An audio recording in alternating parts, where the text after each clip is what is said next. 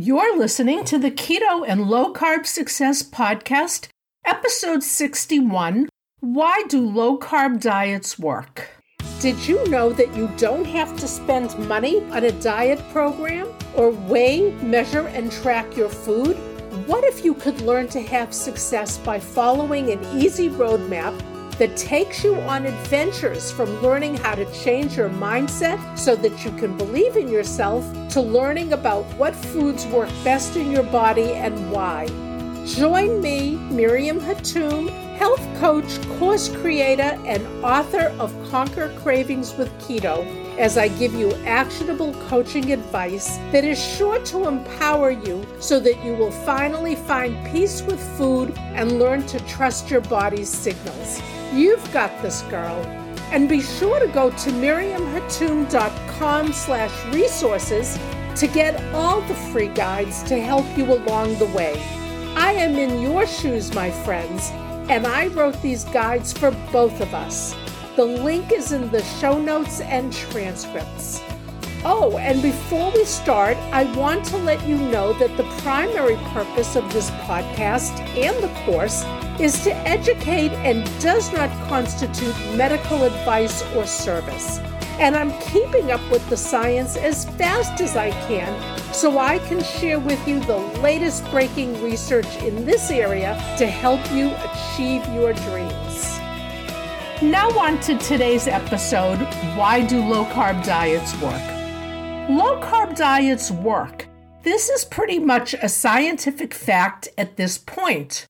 Not only do low carbohydrate diets bring about more weight loss than a standard low fat diet, a low carb diet also appears to have no serious side effects.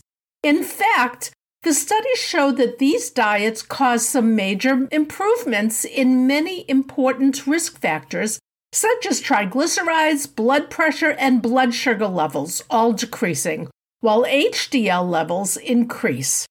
A high percentage of the fat lost on a low carb diet comes from the belly area, which is the dangerous visceral fat that builds up in and around the organs. I talked about this in episode 51 Carbs, Insulin, and Belly Fat that aired on May 25th, 2023. I would always say this about keto, but following low carb, even with rather high carbohydrate allowances, like 50 carbs per meal, is also effective for people with metabolic syndrome and or type 2 diabetes. There are many different reasons why low carb diets work, and they tend to be interrelated. In today's episode, I will talk about why low carb diets are successful and also some of the myths that you will come across. The first reason that low carb eating works is that carb restriction lowers insulin levels.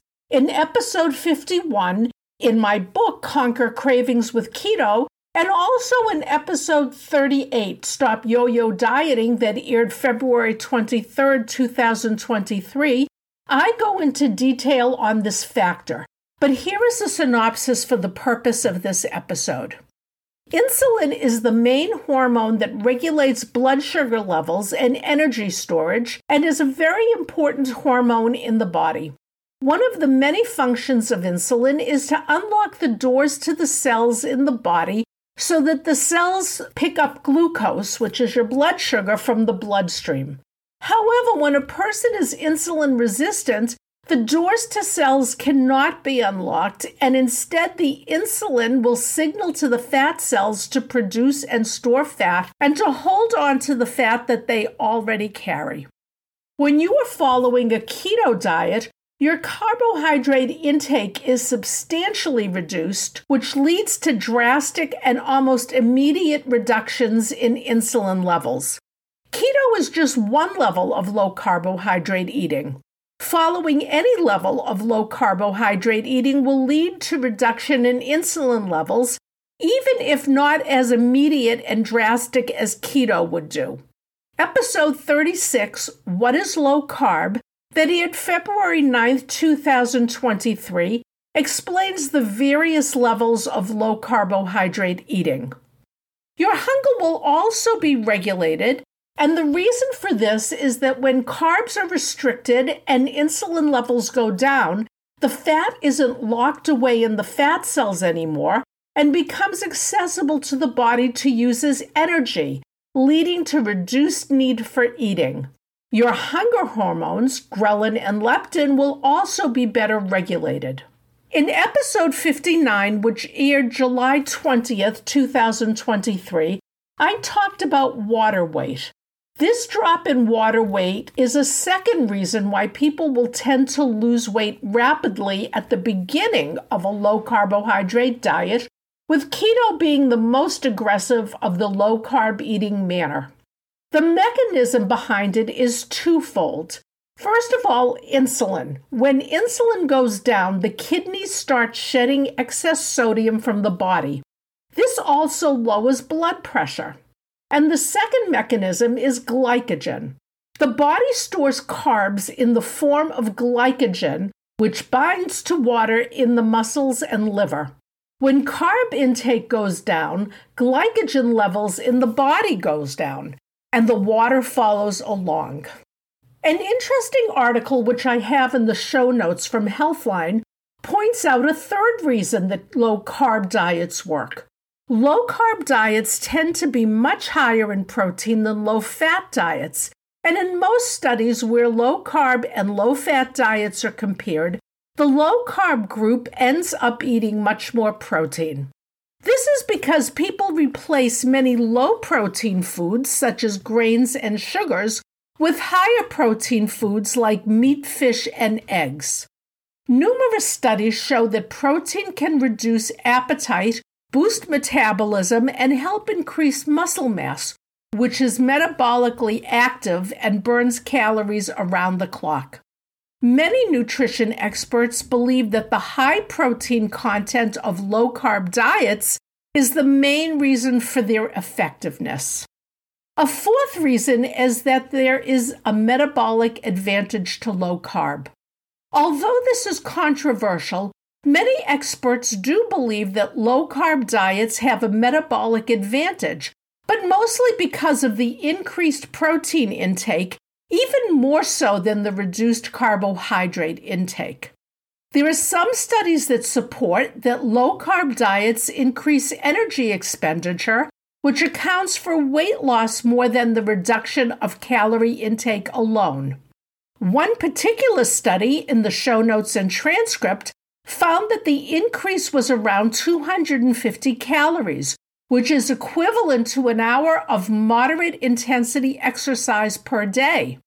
However, this was for very low carbohydrate keto diets, and to my knowledge, was not tested for more moderate low carb eating. Interestingly, the largest reduction of the TEE, which stands for total energy expenditure, was in the low fat diet, meaning that your metabolism slowed down. A fifth reason for success with low carbohydrate eating is the speculation that less variation and lower food reward results in lower consumption. Low carb diets automatically exclude some of the most desirable junk foods. Therefore, most of the elements of high calorie foods, such as corn, sugar, and wheat, are limited on low carb and totally eliminated on keto. There can be a reduction in variety when you eliminate most high carb foods.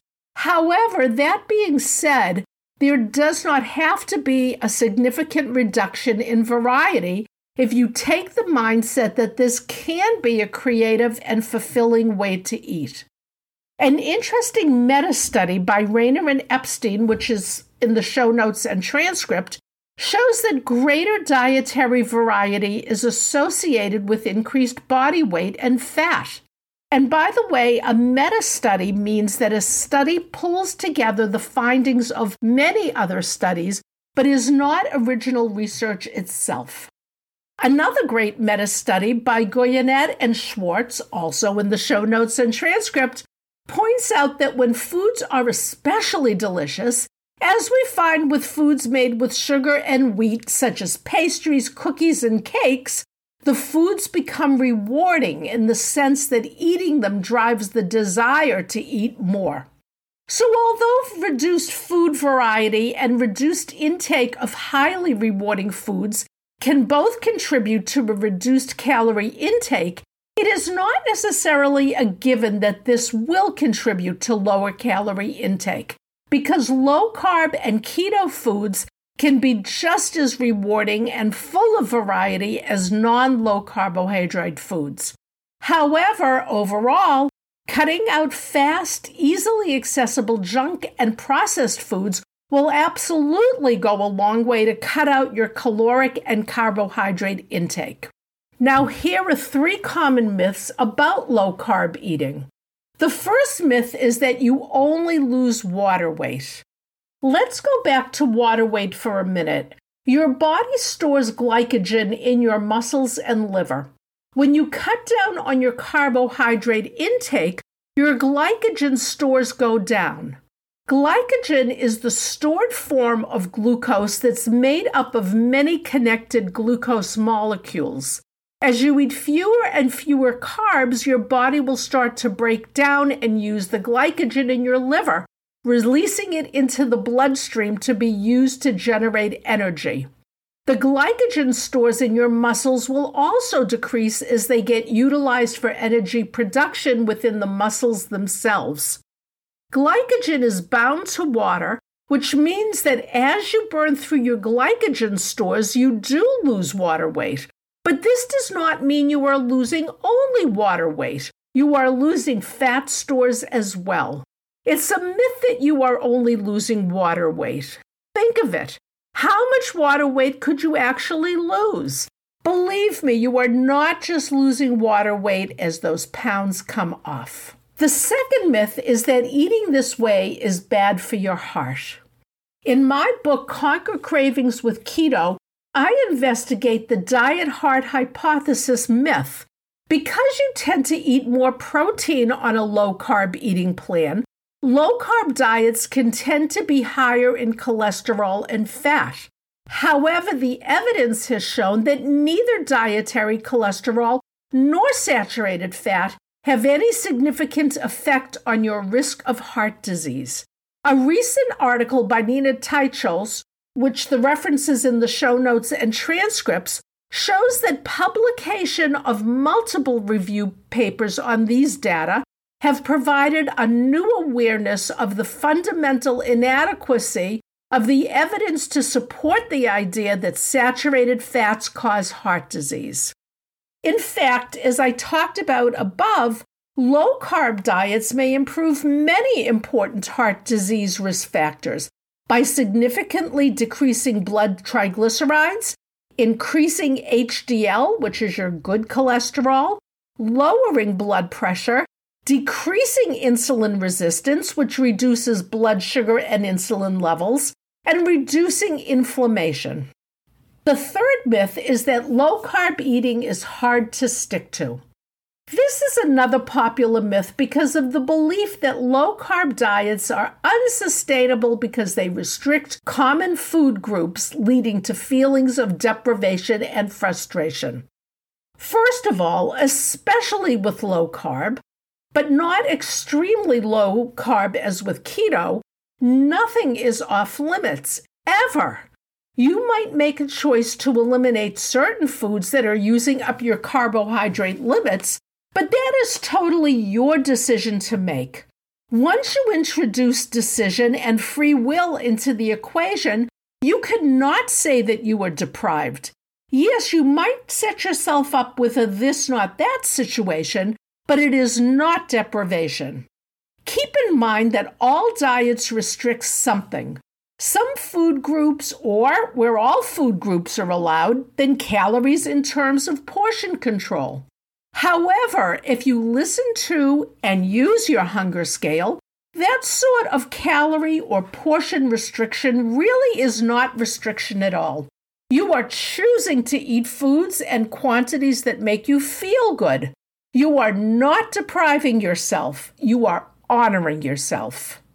With low carbohydrate eating, including keto, your appetite tends to be reduced because the lowering of your insulin helps to regulate your hunger hormones, ghrelin and leptin, which I talked about in all of the above mentioned episodes. You are less hungry and more quickly satisfied, so again, no deprivation to speak of. One of the myths under this hard to stick to heading is that low carb diets only work because you eat fewer calories. Yes and no. You tend to eat higher protein on low carb, which boosts metabolism and keeps you fuller longer. And insulin production is reduced because you are eating fewer carbohydrates. Because of these factors, you do tend to eat less, but not because you were forced to. It's more a process of metabolic health and not a process of deprivation. In addition to this, there is no scientific evidence that supports that low carb diets are harder to stick to than other diets. Now, this week, I would like you to track at least three days of eating, and this is this week's actionable coaching advice. You don't have to weigh or measure anything. Just write down what you are eating for the day Stay away from the judgment zone. This is just an awareness exercise. Once you have your list for three days, take a look and see what might have been your high carb choices. This could be, for instance, bread, pasta, starchy vegetables, dessert, or any sweet. Ask yourself whether these choices could be limited or even eliminated in a way that would not substantially take the enjoyment out of your meals. Think of pizza night with the family. Hey, you want the pizza, and that's okay. What can you do to minimize the impact that day? Could you take two slices instead of three or four? Could you have a salad on the side so that you will still feel full after the meal? Can you reduce your carbohydrates elsewhere in the day, like not having a sandwich at lunch or cereal at breakfast? You can see where I'm going here. Yes, for keto, you will be eliminating some foods, but for low carb, the point is to learn to identify where you are eating your carbs, asking yourself if you really want them at a meal, and if you do, how can you reduce their impact either by eating less or having fewer carbohydrates at other meals? And let me remind you if you've ever got a question you'd like to ask me or share a topic idea that you would like me to cover on a future episode, don't be a stranger.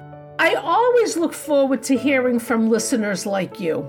You are welcome to email me directly, Miriam at miriamhatoum.com.